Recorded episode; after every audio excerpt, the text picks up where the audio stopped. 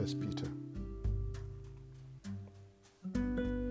Peter wrote this letter to groups of Christians in several different places. All of those places were the country that we call Turkey today.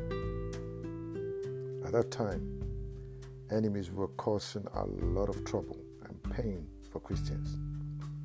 These enemies were killing many Christians. So, it was not easy to be a Christian then. And many Christians were afraid. Peter wrote to them because he wanted to help them. He wanted them to be brave. He wanted them to continue believing Jesus strongly. In his letter, Peter described the great things that God has done on our behalf. He says that as Christians, we will have trouble and pain during our lives on this earth. But we must remember that God knows about all our troubles. And He let us have troubles sometimes because He wants to make us like Jesus. Jesus had much trouble and pain on our behalf, but he never stopped obeying God. Also, Peter says that all Christians should obey people with authority, and Christians should always do what is right and good.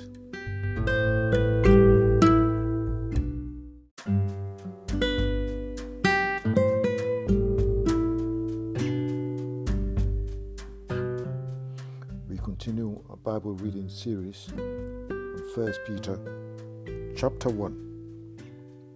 Peter, an apostle of Jesus Christ, to the saints who are living in Pontus, Galatia, Cappadocia, Asia, and Bithynia, who through the purpose of God have been made holy by the Spirit, disciples of Jesus, made clean by his blood.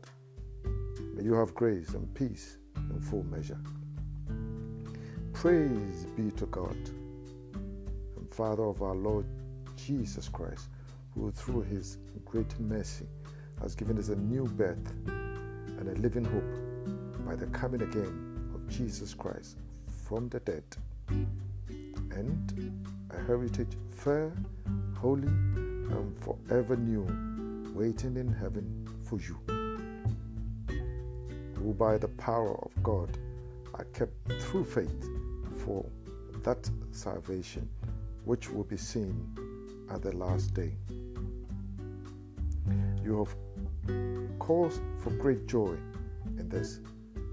Through it may have been necessary for you to be troubled for a little time, being tested in all sorts of ways so that the true matter of your faith, being of much greater value than gold, which though it comes to an end, is tested by fire, may come to light in praise and glory and honor at the revelation of Christ Jesus, to whom your love is given, though you have not seen him, and the faith which you have in him, though you do not see him now, gives you joy greater than words and full of glory. For so you have the true end of your faith, even the salvation of your souls. For the prophets who gave the news of the grace which will come to you made search with all care for knowledge of the salvation, attempting to see what sort of time the Spirit of Christ, which was in them, was pointing to, when it gave witness to the pains which Christ will undergo and the glories which will come after them. And it was made clear to those prophets that they were God's servant, not for themselves, but for you, to give you word the things which have now come to your ears from the preachers of the good news through the Holy Spirit sent down from heaven, things which even angels have a desire to see. So keep your mind ready. And keep on the watch, hoping with all your power for the grace which is to come to you at the revelation of Jesus Christ.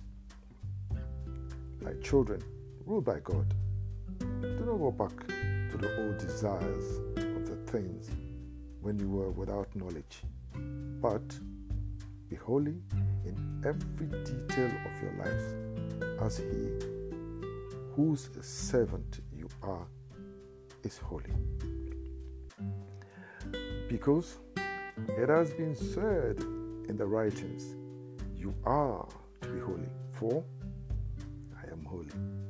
And if you give the name of the Father to Him who, judging every man by his acts, has no respect for a man's position, then go in fear while you are on this earth, being conscious that you have been made free from that foolish way of life which was your heritage from your fathers, not through a payment of things like silver or gold, which come to destruction, but through holy blood, like that of a clean and unmarked lamb, even the blood of Christ Jesus,